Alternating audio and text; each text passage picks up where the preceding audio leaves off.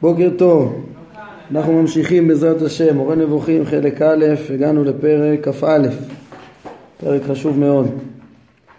ממשיך בפרקי המונחים, אבל בעצם מבאר פרשייה, ממשיך לבאר פרשייה, פרשיית לקראת ייצור ויעבור השם על פניו והמידות.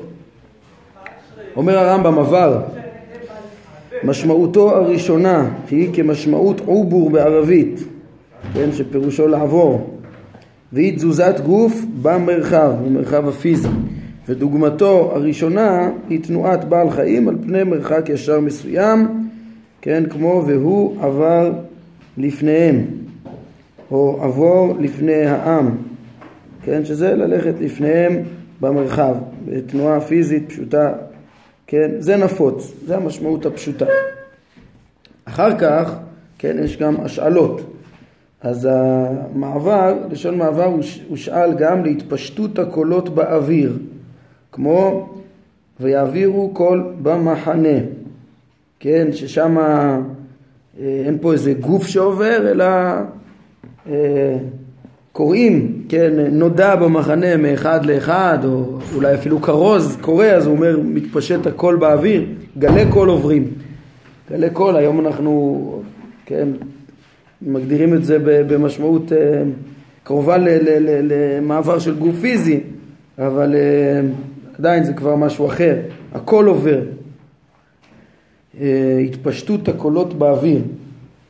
כן, או כי לא טובה השמועה שאנוכי שומע מעבירים עם השם, כן, זה בשמואל, על בני עלי אני חושב, כן, אז עוברת שמועה, שם זה אפילו לאו דווקא איזה כרוז שהקול עובר באוויר, זה אה, אולי אפילו פשוט שזה נודע, נודע מאחד לאחד.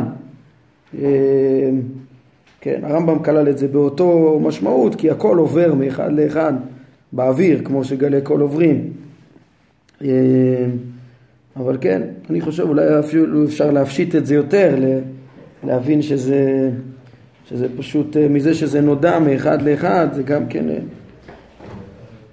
אז זה משמעות שנייה. משמעות שלישית, אחר כך הושאל לשריית האור והשכינה שרואים הנביאים במראה הנבואה. כן, זאת אומרת, אותו אור שרואים הנביאים אה, במראה הנבואה הוא נראה כאילו במרחב של מקום, מדובר על דמיון נבואי, כן? אבל אה, הוא בדמיון, כמו בחלום, אפשר לראות אה, תמונה כביכול פיזית ומרחב פיזי ותנועה בו, כן? אז על, כגון זה נאמר והנה תנור עשן ולפיד אש אשר עבר בין הגזרים האלה, כן? בברית בין הבתרים והיה זה במראה הנבואה כן, הרמב"ם כבר ציין את זה למעלה, ראינו בפרקים, אה, שזה היה במראה הנבואה, והוא מביא פה ראייה, משום שבתחילת הסיפור נאמר, ותרדמה נפלה על אברהם, והנה אימה חשיכה גדולה נופלת עליו. כן, תאורטית אולי היה אפשר לפרש אה, שאברהם ישן וקורא כל הדברים האלה במציאות, אבל אה, הרמב"ם מבין שהפתיחה הזאת, ש... כן, מה המשמעות שהדברים האלה קורים במציאות אם אברהם ישן ולא מודע אליהם. אלא הכל זה מחזה שאברהם רואה בתוך התרדמה, מחזה נבואי. אז בתוך הנבואה, בדמיון הנבואי הוא רואה את המעבר של התנור עשן ולפיד אש בין הגזרים. ולפי השאלה זו נאמר ועברתי בארץ מצרים והכיתי כל בכור בארץ מצרים וכל כיוצא בזה. אז הרמב"ם מפרש, כן, מה שהשם אומר שאני אעבור זה כאילו אה, במראה נבואה הוא כאילו, כאילו אורו יעבור. בפועל כנראה השם אה, היכה בעצמו ולא היה מעבר, כן? אני פה הסתפקתי איך, איך הרמב"ם מתכוון, כאילו אם, אם הוא אומר זה בדיוק בהשאלה זו, אז צריך לפרש כמו שאמרתי עכשיו. היינו, אם מדובר פה ברק משהו שהוא במראה הנבואה, אז, אז בעצם בנבואה נאמר ש, אה, שאור השכינה יעבור, כן, ורק במשל, במראה, זה כאילו האור יעבור. בפועל לא עבר אור, כן, ככה זה בדיוק, אם אנחנו אומרים שזה בדיוק אותו השאלה. אבל אולי גם אפשר להגיד שזה לא לגמרי אותו השאלה, אלא אה, יש פה תיאור איך השם, מה זה שהשם יעבור, הרי השם לא נמצא במרחב הפיזי, אה, אז, אז אורו יעבור, יעביר איזה אור איזה, איזה כאין אה, תנור עשן ולפיד אש שעובר בין הגזרים, הוא העביר מבית לבית, שגרם למיתת בכורי מצרים. כן, ואז זה במציאות, כן, אם נאמר שבפועל עבר שם איזה אור, אז זה לא לגמרי, זה לא במראה הנבואה, אבל שוב, זה שתי אפשרויות שאפשר לפרש. אנחנו נראה גם בהמשך הפרק שהרמב"ם אה, קושר תמיד את שתי המשמעויות האלה, כי זה לא כל כך משנה אם זה אור נברא במציאות שעובר, או שרואים במחזה. בכל מקרה, המרחב הפיזי הוא שייך לאיזה אור עובר, ולא לקדוש ברוך הוא בעצמו. כן, זה משמעויות דומות תמיד. אה, אז זה משמעות שלישית. שאל לשריית האור שעובר בנבואה, אמרנו, או אולי במציאות גם, אבל בכל מקרה זה לא השם, אה, חלילה. שאונגלוס מה אומר? כן, שאצלו זה האור, ההתגלות נבואית, כן, נראה אפילו בהמשך הפרק שזה אה, הכוונה, אתה אומר ויתגלה, זאת אומרת שבפועל יעבור שם האור כזה, כמו המשמעות השנייה שפירשנו. כן, מצד שני, אם רוצים להגיד לפי השאלה הזו נאמר, אז זה לא ככה. אז זה הכל במראה הנבואה, זאת אומרת זה רק נאמר שכאילו יעבור אורי, בפועל מה שיקרה זה שהקדוש ברוך הוא יעניש אותם בלי אור שיעבור שם. אה, זה, זה בעצם לא כזה קריטי אם עבר אור או לא עבר אור, כי הרי גם אם עובר אור, זה לא שהאור הוא איזה ישות לעצמה חלילה שעושה משהו, אלא זה רק מבטא ומפרסם את זה שהשם מעניש, כן? בסוף השם מעניש, זה, זה העיקר. לכן אנחנו נראה גם בפרק הזה, גם בפרקים הבאים, שהרמב"ם הרבה פעמים מעדיף לדלג על ה... אם אפשר, אם, אה, על האור הזה הנברא. איפה שמפורש בפסוק וברור שהיה איזה אור נברא, הרמב"ם מקיים את זה, זה אין בזה הגשמה, אין בזה בעיה. אבל איפה שאפשר להפשיט ולהגיד שהיה, אה, כן, שלא צריך לדבר על משהו אמצעי, אלא רק על, על פעולת הבורא, על התגלותו בשכל האדם, בתודעתו, הוא מעדיף לדלג על זה, כי הרי גם אם יש אור זה רק מבטא את ההשגחה האלוקית במקום, או את ההתגלות האלוקית, את מי שמגלה את האור הזה, ובורא אותו ומתגלה על ידו. טוב, אז משמעות ראשונה, מעבר במרחב הפיזי, משמעות שנייה, כל עובר אה, במרחב הפיזי, אה, כמו שכל עובר. משמעות שלישית, אה, אור עובר במחזה נבואי, כן, כן, ברור שהרמב"ם פה מדבר רק על מחזה נבואי, כאילו עיקר המשמעות השלישית, כי זה שונה מהמשמעות הראשונה. אם נפרש, אה, זה אולי עוד סיבה למה לפרש שהעברתי זה לא היה על ידי אור נברא. כי אם זה על ידי אור נברא, אז, אה, אז זה בדיוק המשמעות הראשונה. האור נברא עובר במרחב הפיזי. זה לא יותר נוח שהרמב"ם מעדיף להגיד, לא, נאמר ש... מה שנאמר שאני אעבור זה כאילו אורי יעבור, והמשמעות היא באמת שהשם יעניש, לא שבאמת יהיה אור. אז רק במראה הנבואה כאילו השם עובר. Uh, על כל פנים, אז המשמעות שלישית זה uh, אור שבמראה הנבואה עובר.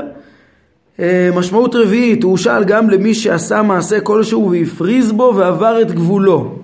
כן, נאמר, הייתי כאיש שיכור וכגבר עברו יין.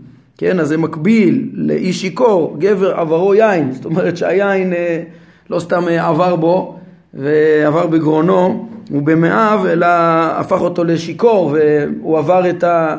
זאת אומרת הרמב"ם אומר זה שהוא הגזים אה, בשתיית היין והשתכר לגמרי, היין העביר, כן, עבר את המידה, היין עבר בו את המידה. זה משמעות רביעית, הגזמה. משמעות חמישית, אה, הוא שאל גם כן, כן, גם למי שדילג על מטרה כלשהי וכיוון למטרה אחרת ולתכלית אחרת. כמו שנאמר, והוא ירה חצי להעבירו. כן, יונתן, אה, בהמשך לסימן שלו עם דוד, רוצה לס... שהוא יורה את החץ לא למטרה, אלא רחוק יותר, מעבר למטרה ולסמן לדוד שצריך לברוח כי חלה היא מאם אביו להעמיד את דוד, כן? כי אבא שלו באמת אה, רוצה להרוג אותו, אז הוא, הוא בעצם מעביר מהמטרה למטרה אחרת. אה, מה? זה לא המשמעות הראשונה? לא, הוא אומר זה, זה להחליף במקום המטרה להעביר מטרה אחרת. במקום מטרה אחת זה מאוד משמעותי כי הרמב"ם עכשיו אה, מפרש לנו את הפסוק ויעבור השם על פניו לפי המשמעות הזאת. כן, חמש משמעויות אנחנו נראה, הרמב"ם יציע אה, כמה פירושים ל"ויעבור השם על פניו", אבל המשמעות העיקרית אה, שהרמב"ם מחדש בהתגלות המופלאה הזאת של ויעבור השם על פניו, אז היא תהיה בהתאם למשמעות החמישית. זה, זה מעמד אדיר, אנחנו נראה גם בעזרת השם גם בפרק נ"ד, בפרקי התארים, הרמב"ם יותר הסביר לנו מה זה תארי השם, מהם מידות הרחמים ש, שהשם אה, העביר שם, כל טובו על, על, על פניו, אה, ואיך אה, נלמד שם על הערך של ההידמות בבורא, בתארי הפעולות שלו, איך שהוא מנהיג את העולם, זה התכלית האנושית, תכלית הידיעה.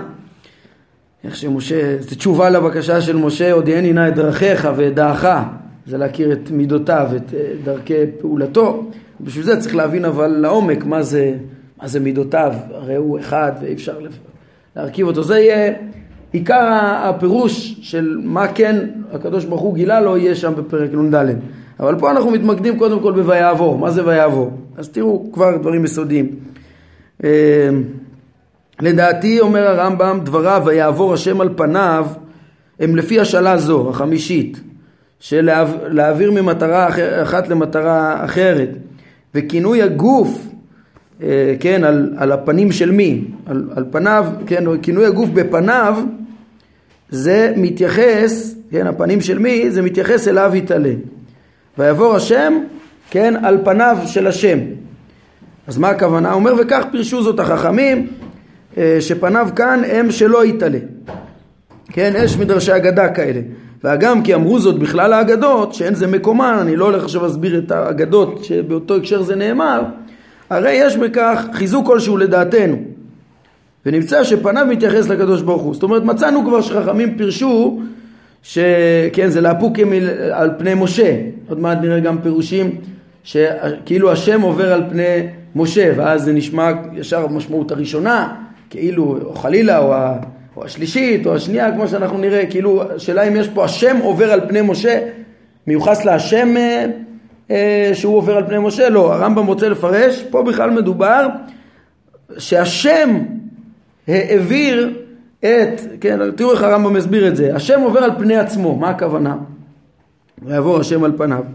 וביאור הדבר לדעתי, ולפי מה שנראה לי, הוא שמשה עליו השלום ביקש השגה מסוימת, והיא שכונתה ראיית הפנים. כן, בדבריו ופניי לא יראו, כן, כשמשה ביקש אה, מרני נא את כבודיך, הוא רצה להשיג את, את פני השם. ו, ואז נאמר לו, לא תוכל לראות את פניי, כן, וראית את אחוריי ופניי לא יראו. אז משה חיפש את פני השם. והובטחה לו השגה למטה ממה שביקש, והיא שכונתה ראיית אחור. בדבריו ראית את אחוריי. שהוא מבקש הרי נא את כבודיך, זה אחת מהבקשות שלו. זו הבקשה שהוא, לא, שהוא קיבל תשובה שלו, הוא לא יקבל אותה. במקום זה, הוא יקבל את הבקשה השנייה שלו. הודיעני נא את דרכיך, זה נראה בפרק נ"ד, כן? אבל פה הרמב"ם אומר ברמז, הבקשה של הראני נא את כבודיך זה בקשת הפנים, ועל זה נאמר לו לא תוכל לראות את פניי, כן? ובמקום זה ויעבור השם העבירו ממה שביקש, מי? ויעבור השם על פניו, השם דילג והסתיר את השגת פניו שמשה ביקש, כן? ובמקום זה הוא נתן לו את החור. הובטחה לו השגה למטה ממה שביקש ואיש כונתם ראיית החור בדבריו ראית את אחוריי וכבר הערנו על, על העניין הזה במשנה תורה הנה הרב מקבילי מביא לנו פה את, ה, את ה, דברי הרב במשנה תורה פה דברים חשובים בפרק א' אה, מהו זה שביקש משה רבנו להשיג כשאמר הריני נא את כבודיך ביקש לידע אמיתת הימצאו של הקדוש ברוך הוא עד שיהיה ידוע בליבו כמו ידיעת אחד מן האנשים שראה פניו ונחקקה צורתו בקרבו, שנמצא אותו האיש נפרד בדעתו משאר האנשים. כן, לא שחלילה יש לקדוש ברוך הוא פנים שאפשר לראות בחוש, אלא הרעיון הוא, אומר הרמב"ם, להבין את אמיתת הימצאו של הקדוש ברוך הוא, שזה בעצם אותה בחינה שבה הוא נבדל מכל הנבראים. כמו שאדם, ברגע שהוא ראה את הפנים של חברו, אז הוא אז כל אדם שונה בפניו מכל בני אדם בעולם, כן? אז זה בעצם יכול להבחין על ידי זה את ההבדל בינו, מה שמיוחד בו לעומת כל שאר הנבראים. כך ביקש משה רבנו להיות מציאת הקדוש ברוך הוא נפרדת בליבו משאר מציאת הנמצאים עד שידע אמיתה תימצאו כמה שהיא. זה מבחינת אה, פניו. והשיבו והשיבו ברוך הוא שאין כוח בדעת האדם החי שהוא מחובר מגוף ונפש להשיג אמיתת דבר זה על בוריו. והודיעו ברוך הוא כן ואז הוא הודיעו מה שלא ידע אדם לפניו ולא ידע לאחריו.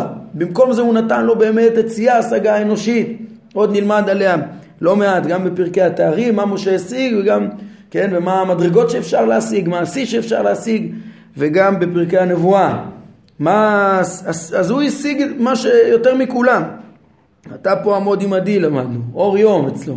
הוא משיג אה, בצורה מקסימלית. עד שהשיג מאמיתת הימצאו דבר שנפרד הקדוש ברוך הוא בדעתו משאר הנמצאים. הוא באמת השיג אה, משהו אה, בו הבורא נפרד משאר הנמצאים, אבל לא אמיתתו. כן? הקדוש ברוך הוא מחויב המציאות, דיברנו כבר, רמזנו כבר באותה פרשת נקראת הצור, על וניצבת על הצור, איך שהוא, כן, או הנה מקום איתי, על בחינת הבחינה הזאת שהקדוש ברוך הוא מחויב המציאות שמכוחו כל המציאות קיימת, הוא הראשית של המציאות. הצור ש, שכמו כביכול, כן, במשל, המכרה, שהסיבה אה, פועלת לכל הנמצאות. כן? אז יש דברים שבזה הוא נתייחד, אבל להבין את מהותו אי אפשר. אפשר להבין במה הוא שונה מכל הנבראים, אלה אפשרי המציאות, זה מחויב המציאות. אבל להבין את אמיתתו, זה אי אפשר. כן, אז הוא הבין כמו שייפרד אחד מן האנשים שראה אחוריו והשיג כל גופו ומלבושו בדעתו משאר האנשים.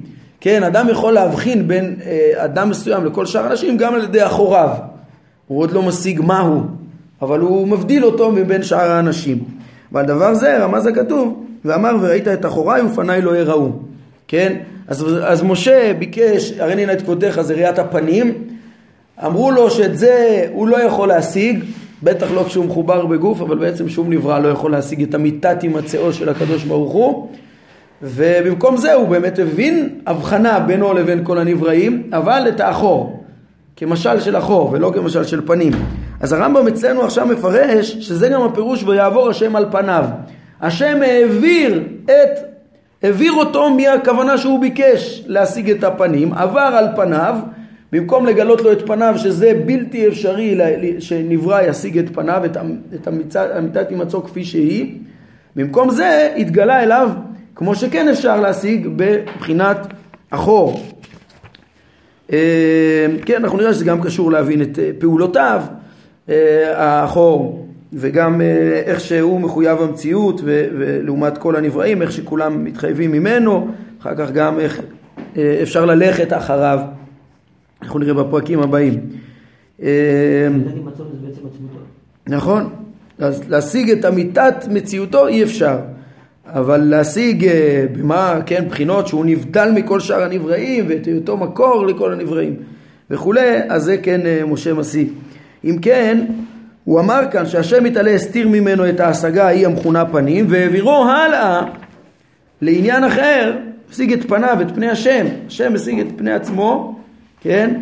והעבירו לעניין אחר, כלומר ידיעת המעשים המיוחסים אליו יתעלה, שחושבים שהם תארים מרובים, כמו שעוד נבהר, אבל כמובן שהם לא תארים מרובים. זאת אומרת, הוא עוד, הנה הוא מפנה פה לפרק נ"ד, במקום זה הוא, הוא, הוא מגלה לו את מידותיו, את פעולותיו, שזה התשובה לבקשה השנייה שלו, של משה הודיעני נא את דרכיך, ועל ידי זה אדעך, כן? ובסוף על ידי ידיעת מה שהשם חפץ המידות, דברים שהרמב"ם משלים את ההסבר שלהם רק בסוף הספר, שבזאת יתעלל המתעלל השכל וידוע אותי כי אני השם עושה חסד, משפט וצדקה בארץ כי באלה חפצתי. יודעים, לדעת את השם כ, כ, כלדעת גם את דרכיו, שזה פה הרמב"ם מוסיף שזה אחוריו גם כן, המעשים שנוצרים, ש, שבעצם קורים בסיבתו ומלמדים בעצם על ההנהגה שלו, איך הוא מנהיג את המציאות והחיקוי שלהם. טוב, זה, זה, אני כל פעם חוזר על זה, כי זה הרמב"ם בעצמו יאמר, זה עיקר דעת השם. זה מהצלם ועד מתחילת המורה ועד סוף המורה, צריך להפנים את הנקודה הזאת. יש כאלה שלא הבינו נכון, חשבו כאילו אצל הרמב"ם צריך רק לדעת, ו- ולא הבינו את העניין של המוסר האלוקי, וזה דבר יסודי שצריך להבין אותו. בדבריי הסתיר ממנו, כשאני אומר שהשם הסתיר ממנו פניו והראה לו את אחוריו, כן, וראית את אחוריי ופניי לא יראו, כשהוא אומר לו ופניי לא יראו, הסתיר ממנו, מה הכוונה? כוונתי שההשגה הזו היא מוסתרת ומנועה מטבעה. זה לא שהשם חלילה יש בו איזה אה, צרות עין לא לגלות למשה דבר שאפשר לגלות, אלא זה מנוע בטבעה, ושכל אדם שלם כאשר שכלו נקשר בדבר שטבעו להשיג, וישאף להשגה נוספת. מעבר לכך עלולה השגתו להשתבש או שימות. כפי שיבואר מפרקי חיבור זה, הנה מפנים לנו פה לפרק ל"ב, הרמב"ם מדבר שם על דבש מצאת אכול דייקה, כן, והכה אותו, אז אה, שם הוא מדבר על ההשגה של הסוד, יסביר יותר, נדבר על זה, מה זה, איך שאדם שמנסה להשיג מה שלא ביכולת השכל להשיג, זה יכול לשבש את דעתו, ופה משה כביכול ביקש את השגת פניו, כן, אז הוא אומר, אלא אם ילווה אליו סיוע אלוהי, שזה יציל אותו ובעצם ירכז אותו במה שכן אפשר להשיג, וכן, כמו שאמר, וסקותי כפי עליך עד עוברי. אז לפי הרמב"ם עוד פעם עוברי, משה רבנו מנסה להשיג במקסימום שאפשר, למדנו כבר שהוא התקדם בצורה זהירה ואסתר משה פניו כי הרי מהביט אל האלוהים והתקדם בצורה כמו שצריך וככה אפשר להתקדם ולהשיג והוא מנסה להגיע לבחינת הפנים וכיוון שההשגה הזאת מנועה, הקדוש ברוך הוא מאפשר לו להשיג את המקסימום שאפשר להשיג, ולא מעבר לזה שלא תשתבש דעתו. כן, זה בסקותי חפי עליך, כאילו אסתיר ממך את, עד עוברי את בחינת הפנים עד ש, שתתיישב דעתך וכן מה שאפשר להשיג. אז זה ביאור הרמב"ם המחודש ל"ויעבור השם על פניו", אה, לפי זה גם אנחנו נראה, ויקרא השם נדבר על זה עוד מעט, שלפי הקריאה הזאת, אז קוראים אה, את הפסוק, ויקרא השם, השם עובר על, על, על, על בחינת השגת פניו, ובמקום זה מגלה לו את אחוריו, את מידותיו, אה, ויקרא השם, זה לא לפי פיסוק הטעמים, ויקרא השם, ככה הרמב"ם קורא, יש פה תשובה גם כן, אה, מקווה שנספיק לדבר עליה, באגרות הרמב"ם, שהרמב"ם אומר ככה הקריאה, ויקרא השם, ואז מה השם קרא? כשהוא, כשהוא רצה לגלות לו את, את וראית את אחוריי, השם אל רחום וחנון וכולי. כן, בלי, לא, לא, השם הראשון זה ויקרא השם. תראו שהרמב"ם אה, אה, צריך להבין את זה ככה. שוב, אם, אם מדובר שהשם הוא זה שמעב, שעובר על פניו, היינו לא מגלה, מסתיר את השגת עצמותו, פניו, לגלות את אחוריו, אז ויבוא השם על פניו ויקרא השם מה השם קרא? לגלות למשה, השם אל רחום וחנון וכולי. עוד מעט נראה עוד פירושים. אז עד כאן פירוש הרמב"ם המחודש. ביאור שני. ואילו התרגום, הוא נהג כמנהגו בדברים הללו. דהיינו, שכל דבר שהוא מוצא, שימו לב, הרמב"ם אומר, זה, זה דרך התרגום בכל מקום, אה, עוד נדבר על זה אה, בהמשך, פרק כ"ז, אולי נציין את הוויכוח של הרמב"ן עם הדבר הזה. אבל על כל פנים הוא אומר, דרכו, הרמב"ם טוען, דרכו של אה, התרגום תמיד, אה, כל דבר שהוא מוצא אותו מיוחס להשם ויש בו הגשמה, או ספיחי הגשמה, כמו פה, שכאילו כתוב שהשם עובר, התרגום מבין ויעבור השם על פני משה, כאילו השם עובר במרחב, חס ושלום, רק דבר גשמי עובר במרחב. אז לכן הוא מפרש אותו בצורה של השמט הנסמך, כך שכינוי הגוף יהיה לדבר כלשהו הנסמך להשם אלא שהוא שמט. זאת אומרת לא השם עבר אלא כבוד השם עבר. כן? למשל אונקלוס על והנה השם ניצב עליו, ראינו כבר את הפירוש של אה, הרמב"ם המופשט, שניצב זה גם קיים אה, באופן אה, קבוע, כן? ולא דווקא במרחב המקום, אלא קיים ועומד. אה, אז, אה, וגם עליו זה יכול להיות מעלה רוחנית במקומו, היינו הרוחני, ממדרגת מציאותו. אז על זה למשל אונקלוס אומר יקרא די השם, כתוב השם והוא מוסיף, כוונה כבוד השם, כן, יקרא די השם מעתני לבואי, כבוד השם ניצב עליו, כן, ועל עיצף השם ביני וביניך, אמר יסח ממרא די השם, דבר השם אה, יהיה ביני וביניך, כי השם לא צופה. אז אה, כן, כך נהג אונקלוס עליו, עליו השלום, בפירושו באורך קבוע. וכך עשה לגבי מה ש, שנאמר ויבוא השם על פניו בענייננו. מה הוא אומר? ועבר השם שכינתה על אפוי וקרא. כן, השם העביר את שכינתו על פני משה וקרא. אם כן, לדעתו הדבר שעבר זה לא השם גם כן, חלילה, הוא גם פותר את ההגשמה, אלא בדרך, אחר, בדרך אחרת. הדבר שעבר הוא נברא בלי ספק, זה אור נברא, כן? הוא פירש את כינוי הגוף של פניו כמוסף על משה רבנו. ולפי זה יהיה פירוש על פניו בנוכחותו, כן? השם, השם העביר אור נברא בנוכחותו, ו... אה, ואז עוד פעם הפירוש הפשוט לפי הרמב"ם ואז קרא השם. כן? קרא השם. השם אל רחום וחנון וכולי כמו שאמר ותעבור המנחה על פניו. הנה אה, פרשת אה, וישלח. מגיע לנו עוד פעם פרשת השבוע שעוברת המנחה על פני עשיו יעקב שולח מנחה לעשו כן גם פירוש זה הוא, הוא טוב ונאה כי הוא מרחיק את ההגשמה שוב הרמב"ם מעדיף את ההפשטה יותר גדולה אבל הוא אומר גם זה פירוש טוב. ועוד הוא אומר אישוש לפירוש אה, אונקלוס ז"ל ניתן למצוא בדברי הכתוב והיה בעבור כבודי, כן, קצת לפני כן נאמר והיה בעבור כבודי. מה זה בעבור כבודי? כן, לפי הרמב"ם פה זה לא כתוב אה, שהשם עבר על פניו וגילה את אחוריו, כן? אז הרי שנאמר במפורש שמה שיעבור הוא דבר מיוחס אליו יתעלה, לא הוא, זה כבוד השם, כן? לא עצמותו יתהדר, יתהדר שמו, ועל הכבוד הזה אמר עד עוברי, וזה גם ויעבור השם על פניו שמגיע אחר כך קצת, כן? זה בעצם כבוד השם שנזכר קודם, עד, והיה בעבור כבודי. הוא, משה נמצא בנקרת הצור, וכשכבודי יעבור אני אסתיר, שם, כן, הקדוש ברוך הוא שם כפיו עליו, כמובן במשל, הוא עושה לו, מגן עליו שלא אה, אה, ייפגע. זה כן עד עוברי, בעבור כבודי. אז זה סיוע לאונקלוס. זה סיוע שאינו מוכרח, כי הרמב"ם בהמשך מפרש שכן הרב מקבילי מפנה פה פרק ס"ד שבעבור כבודי אצל הרמב"ם כבוד השם זה היחס של הבריאה להשם, להשם עצמו, כן? אז אה, אפשר גם לאשש גם את הפירוש הראשון שהרמב"ם אנחנו נראה עד סוף הפרק עוד אה, מאפשר אותו, כן? ומעדיף אותו כנראה, אבל זה אה, אה, כן זה בעצם הפירוש של אונקלוס. לרמב"ם, השם הוא עובר על פני עצמו, על השגה של, כן, מעביר את האפשרות, אה, מעביר את משה מהאפשרות, מהמטרה של להשיג את עצמותו, שזה בלתי אפשרי, מהשגת פניו, לב ראית את אחוריי כי פניי לא יראו. ולפי אונקלוס, כבוד השם עבר שם ממול נקרת הצור, אה, ואחר כך, בשני הפירושים האלה השם קורא, ויקרא השם, השם, השם, אה, השם אל רחום וחנון. כן וכולי, ואחר כך מגלה לו את אה, מידותיו, המידות שהוא מנהיג את עולמו.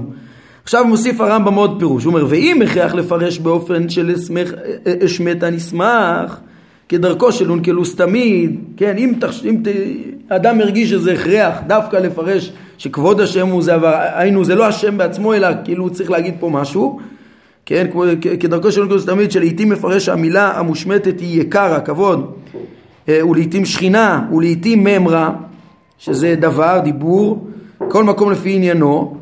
כן, אם נלך, אם, אם, אה, אם, אם נרצה לפרש, אם, שמדובר פה על איזה משהו, איזה נסמך שנפל, כן, כבר הוא הביא לנו פה דוגמה שגם אה, אונקלוס אמר על הנה השם ניצב עליו זה עיקר עדי השם, כבוד השם, או בעיצב זה ממרא די השם.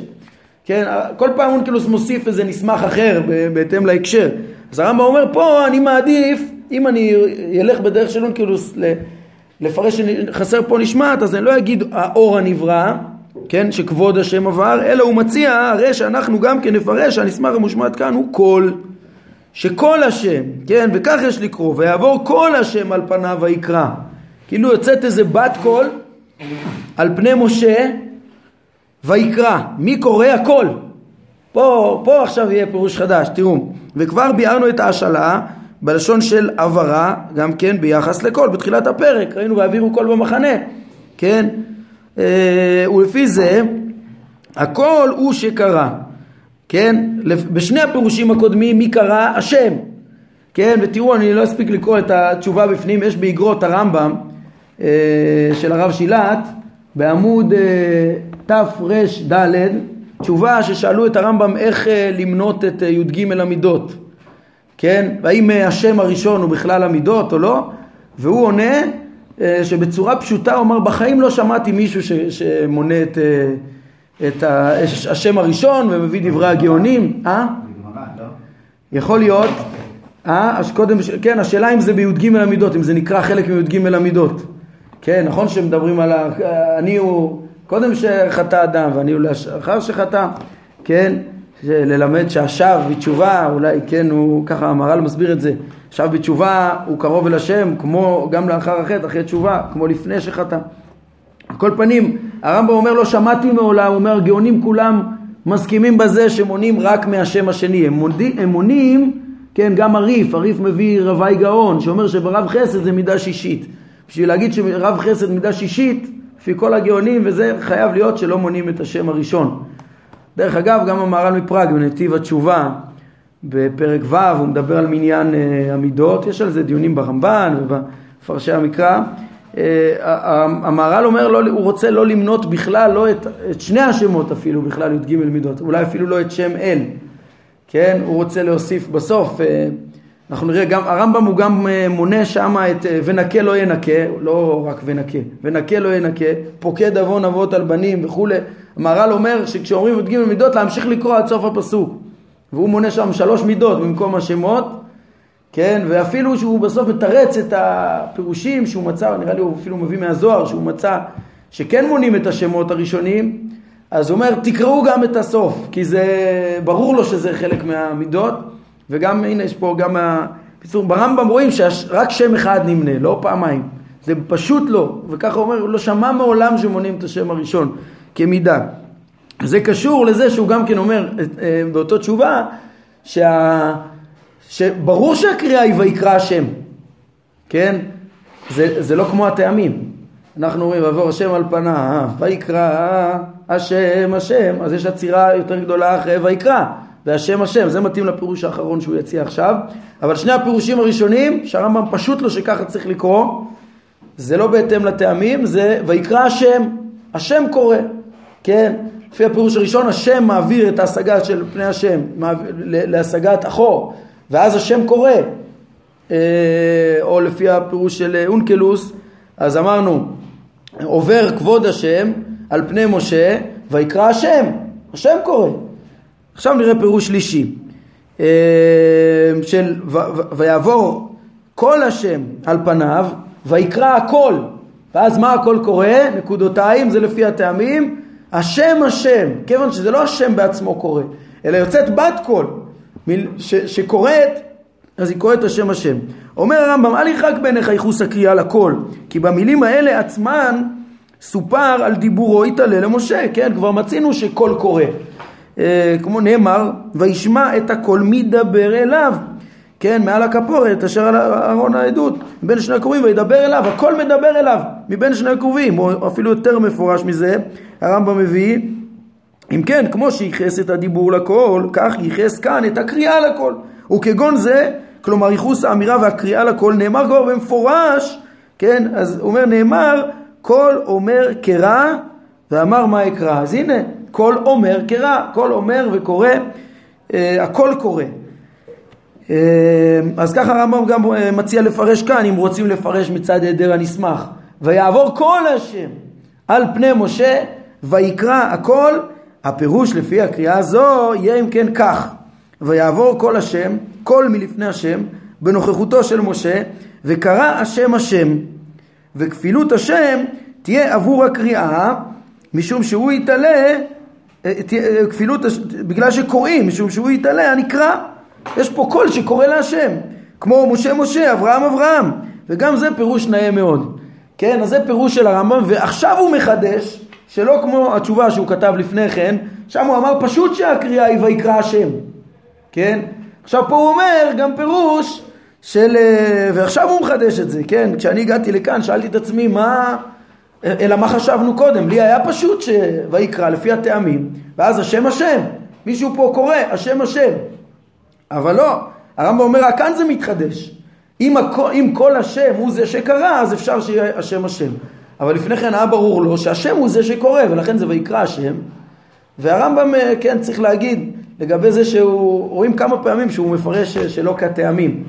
ראינו גם, אין האדם היה כאחד ממנו לדעת טוב ורע. ככה גם התרגום אונקלוס כבר פירש. כן? אז צריך לדעת, אה, שמעתי שתי הסברים לאיך להתמודד עם זה, מה, יש, זה נגד הטעמים.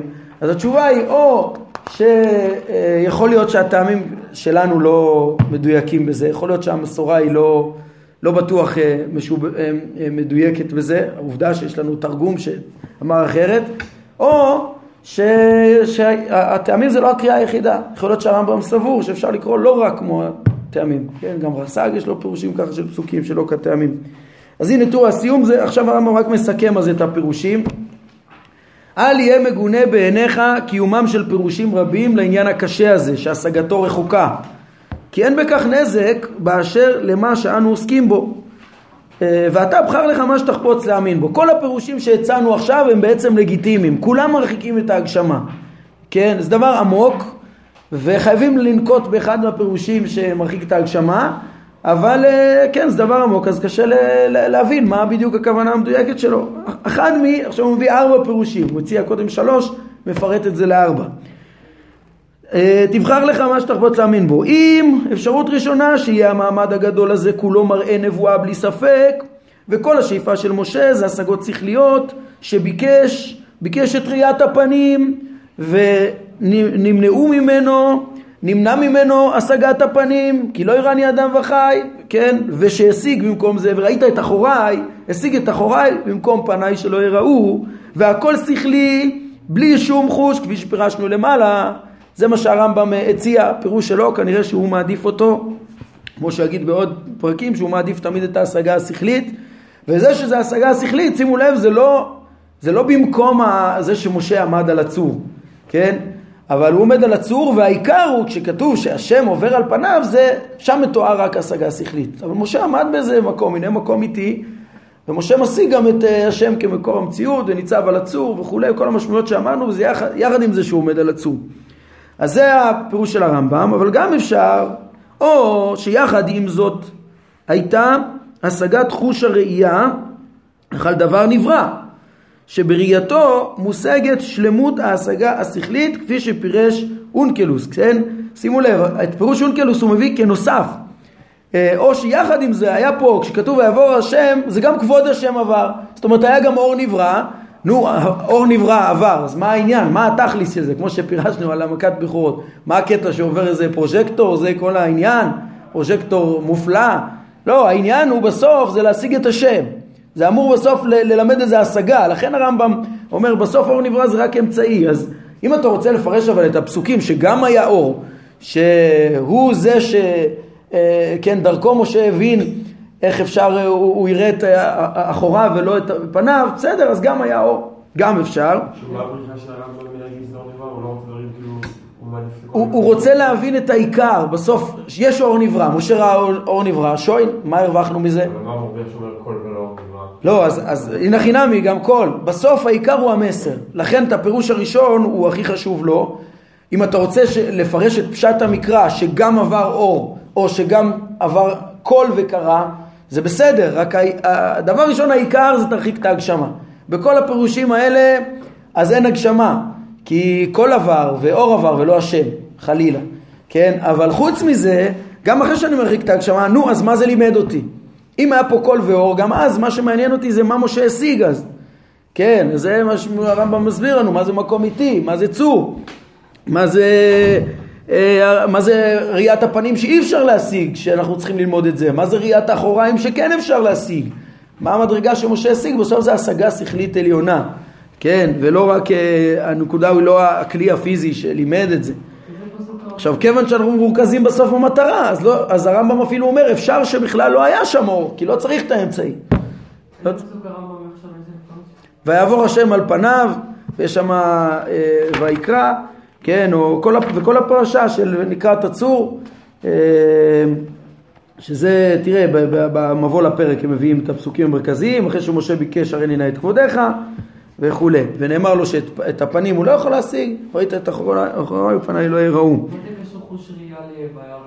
לא, היה שם מעמד שלם, הוא, הוא עומד בנקרת הצור, אני אעביר כל טובי לפניך, והיה בעבור כבודי, יש שם, מה עובר שם? אז הרמב"ם אומר, אולי יש פה סיוע ליונקלוס, והיה בעבור כבודי, אבל לא בטוח, אולי גם בעבור כבודי זה רק תיאור ל...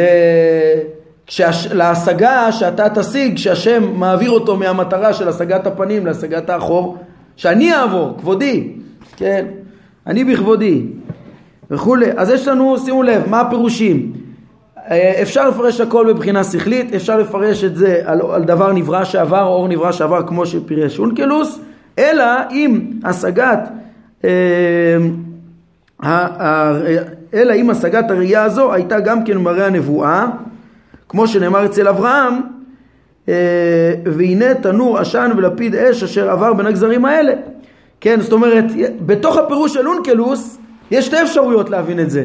כאור שהשם ברא והעביר לפני משה, ואז אולי תאורטית גם אנשים אחרים היו יכולים לראות את זה, או שזה אור שהשם העביר במראה הנבואה למשה רבנו, בתודעתו, הוא ראה מראה של אור עובר.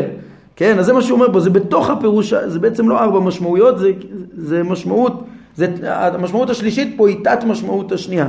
כן, אם זה אור עובר, אז זה אה, יכול להיות במציאות, אלא אם כן תגיד שזה בנבואה, כמו, כמו התנור עשן ולפיד אש, שזה בנבואה. כן, ו- ו- ואני מדגיש שוב, גם אחרי שאנחנו מפרשים שיש פה איזה מעבר במציאות ובנבואה, חייב להיות לזה מסר, חייב ללמד, זה לא התכלית עצמה לראות איזה אור יפה, אלא להבין, יש פה השגה, ולכן הרמב"ם מתמקד בזה. והפירוש הרביעי, שהוא אפשר לספור אותו השלישי, זה או שיחד עם, עם, זאת, עם זאת, עם ההשגה, הייתה השגת חוש השמיעה גם כן, כן? ואז הכל הוא אשר עבר על פניו, והוא אשר קרא השם השם, שגם הוא נברא בלי ספק, ואמרנו שהפירוש האחרון יש לו את היתרון של פיסוק הטעמים. ועבור השם על פניו ויקרא הכל השם השם. כן, בחר איזה תודה שתחפוץ, כי כל המטרה היא שלא תפרש את דבריו כאן. ויעבור כמו עבור לפני העם, כמו המשמעות הראשונה, חלילה, שהשם עובר במרחב הפיזי, שיש בזה הגשמה. כי השם מתרומם ויתהדר אינו גוף, ולא אפשרית בו תנועה. כן, לא שייך בדבר שאינו גוף, תנועה במרחב הפיזי. ועל כן לא ייתכן שיאמר שהוא עבר כפי קביעתו הראשונית בלשון, אלא רק לפי ההשאלות וכמו שלמדנו. אז זה הפרק המדהים והעמוק, שהוא חוליה חשובה בתוך הפרשייה של כל ההתגלות שסביב נקרת הצור, שכבר פגשנו בה לא מעט. ועוד נפגש בה, נפגוש אותה בפרק נ"ד, והרמב"ם אמר לנו בהקדמה להשיב פרקיו זה על זה, אז תמיד צריך לזכור את זה, בסוף אה, כדי להבין את התמונה בשלמותה חייבים לקרוא את כל הפרקים, לראות את כל המסרים ואז לראות את התמונה הכוללת. טוב, נעמוד כאן להיום, ברוך אדוני לעולם, אמן ואמן.